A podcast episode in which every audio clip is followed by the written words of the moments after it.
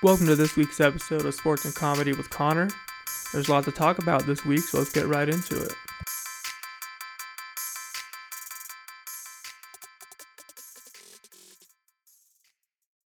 Hello, everyone. My name is Connor, and this is Sports and Comedy. Welcome to episode number four. If you've been here since the beginning, thank you for tuning in every week while I figure this whole thing out. And if it's your first time listening, then welcome. If you enjoy, then leave a rating and review and tell a friend. If you don't, then just act like it didn't happen. It is Monday, March 1st, and uh, I'm sorry about the late upload, you guys. Um, I was in Kansas this weekend with my wife, hanging out with the in laws. Um, and I didn't have time to record a podcast during the weekdays. I did a strip and retint on my father in law's truck while I was there. Um, the old tent was all purple and scratched. I mean, it's a farm truck, so, you know, they don't need perfection, but you could barely even see out of it. I had all my tools and materials packed up and ready to go. It definitely needed a fresh set of film on it. I replaced it with a nice 20% 3M FX Premium that matched the factory tint that in the back perfectly. I also got another window tinting job out of the deal from a family friend, so that's pretty sick. While I was there, though, I also brought my 9mm, and my father in law let, let me try out his Springfield XD9 to do a bit of shooting like I always try to. It's always so nice to get out there and shoot some shit. The in laws got a bunch of bowling pins and lined them up, and I lined them up in different spots against the hill and shot from about 40 yards with a 9 mil. They were tougher than I thought. I mean, I was really hoping for an explosion of white powder. You know? I mean, what guy wouldn't love that? But they were made out of some kind of like wood or cork, and the bullets just kind of went through and almost kind of resealed after they went through, and barely left any mark. I was very impressed. We were also celebrating my birthday with them this weekend.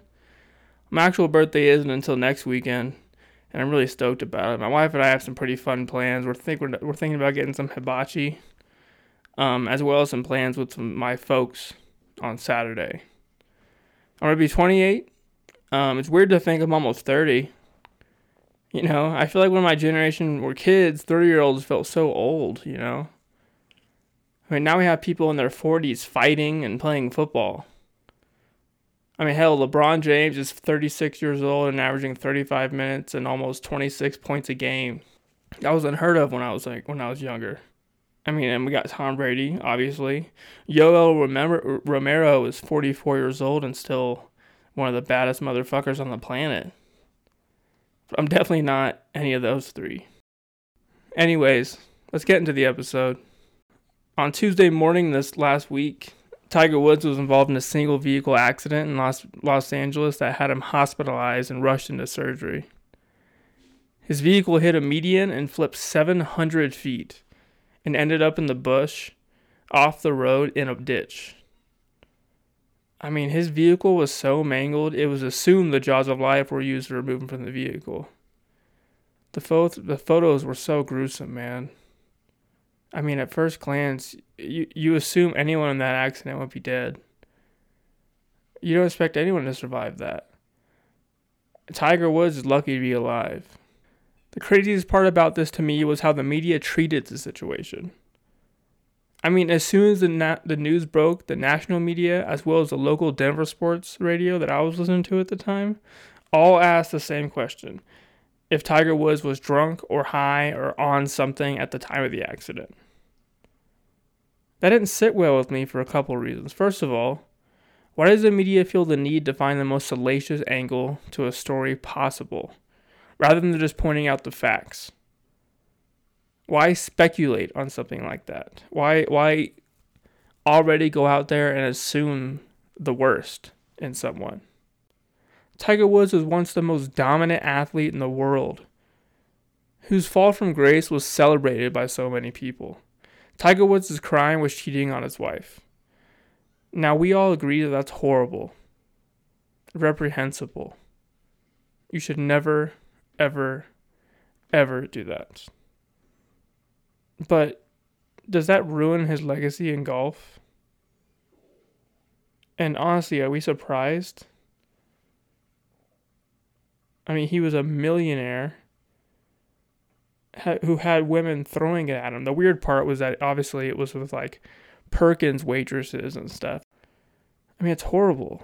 You should never do it. I would never do that.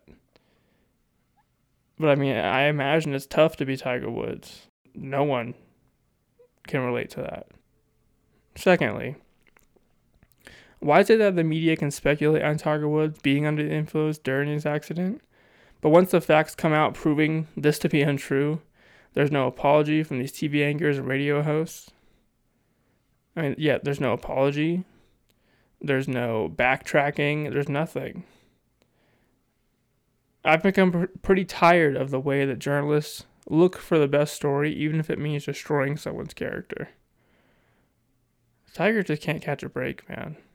Anyways, over the weekend before that, Derrick, the Black Beast, my balls was hot, Lewis knocked out Curtis Razor Blaydes on fight night with an epic uppercut in the UFC. Derrick Lewis has a special place in my heart, man. His balls was hot fight was the first MMA fight my wife ever saw. That was then obviously followed up by the Conor McGregor versus Khabib ass whooping and brawl and mayhem that followed. I assume next for Derrick Lewis will be the winner of Stipe and Francis. I don't love either matchup for him, but he has improved a lot recently. I mean, he went from a fighter who only had a right hand, a right hand that could kill most people, but he went from a fighter who only had a right hand to someone much more well rounded. His takedown defense has gotten very good, which you saw in this Curtis Blaydes fight. I mean, that's how he knocked out Curtis Blaydes. He was going in for, for a takedown and just hit up with an uppercut. I'd love to see the guy get the belt before Jon Jones gets up to heavyweight. Because until I'm proven wrong, there isn't a man on this planet that can beat Jon Jones in the octagon. I know he some people thought he lost was it I think the Dominick Reyes fight. So either that or Santos. I think it was Reyes. But I know a lot of people think he lost that fight. And he may have. You know, but don't go to the distance unless you're gonna, you know, be the champ. But I just really think he was just playing with his food, man. Shit was too easy for him.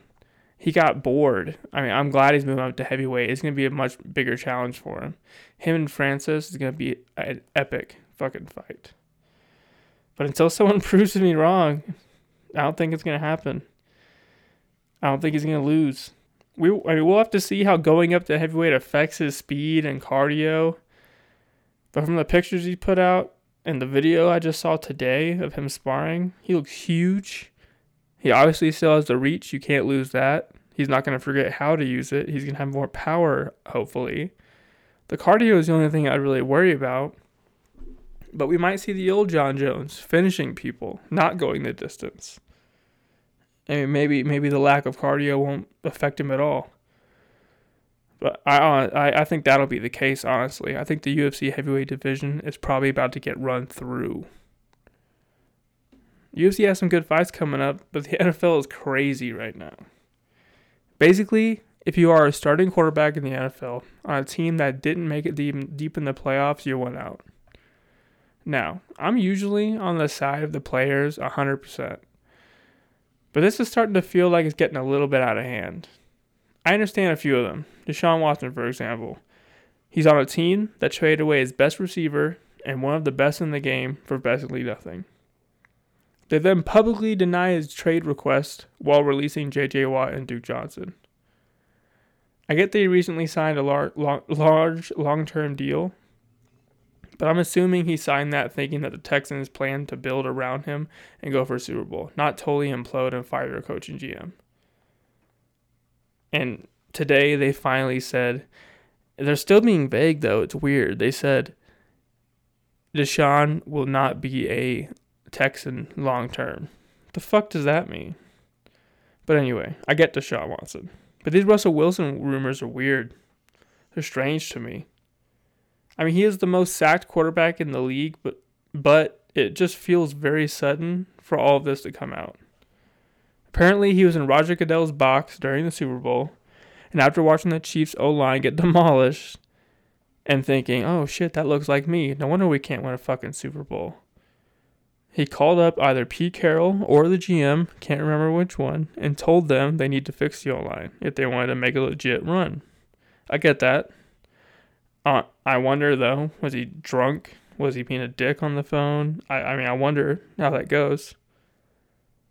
I guess he didn't like the response though and was very upset. If that's true, I mean, I totally get that, right? But I feel like there's a lot more to it than that. It doesn't, I mean, which one would be easier, logically? Fix your O line or get a new Russell Wilson? Even if they, even if they were to trade Russell Wilson to the Jaguars for that number one overall pick and get Trevor Lawrence, there's no there's no replacing Russell Wilson. Trevor Lawrence might he might be legit, but he also might not. There's a lot more people who were supposed to be great and weren't. I personally think he'll be a Seahawk for a long time, but the rumors of him playing in New Orleans are pretty fun to talk about. I mean, could you imagine Russell Wilson, Alvin Kamara, and Michael Thomas? I mean, that's assuming the Saints wouldn't trade one of them for Russell. But if they had those three, would they instantly have the NFL's best three headed attack? All right, you could definitely debate it. I mean, think about. So I'm just start with the running backs. What running backs are in Alvin Kamara's league? I would say Barkley. I would say Cook. I would say Zeke. Who am I forgetting? Oh, Derrick Henry, obviously. Oh, Christian McCaffrey of all those guys, let's think about it. Christian McCaffrey, who's his quarterback? No one knows right now. Barkley, Daniel Jones sucks. Henry, Tannehill's pretty legit. Dalvin Cook. I'm not I I've never been on the Kirk Cousins train. Ever. Zeke, Dak. Dak's very good.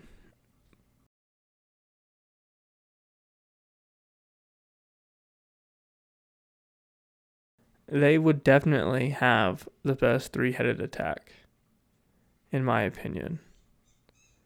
I just feel like when you throw Michael Thomas in there, well, you know, assuming that Russell Wilson can have the same production with Michael Thomas, that is a big if. Drew Brees is one of the best ever to ever do it. Period. But damn, it would be fun as hell to see, huh? crazier things have happened. I mean, today, JJ Watt signed with the Cardinals for a pretty big contract. I think it was like two year, 31 million, 20 something guaranteed. That one, little, that one surprised me a bit. I really expected him to go to an obvious contender. Not that, not that Arizona is not there, because they are. They got great defense, especially now. Really, really good, solid young offense but they're just not as sure of a thing as Tampa, Kansas City, or Green Bay, you know, for example. You know, I'm thinking about having a co host soon. I got my good friend Greg willing to come on and talk after I figure out a good way to record a phone, Zoom, or Skype call into MP3. But I can figure that out though. I'm going to try to have guests from time to time to help me bounce my ideas off of someone and have a real conversation. I think that'll work around. I think that'll work out a lot. So stick around for that, hopefully in the near future. In the meantime, I'm gonna keep kicking it solo and pushing these out once a week for the time being. I truly appreciate everyone who tuned into this week's episode of Sports and Comedy with Connor. If you enjoyed, please rate, review, and subscribe. If you have any comments or questions, feel free to email sportsandcomedy with Connor at gmail.com. Follow me on Twitter at Connor C. Real and subscribe to my YouTube channel. Thank you again for listening, and I'll talk to you next time. Bye bye.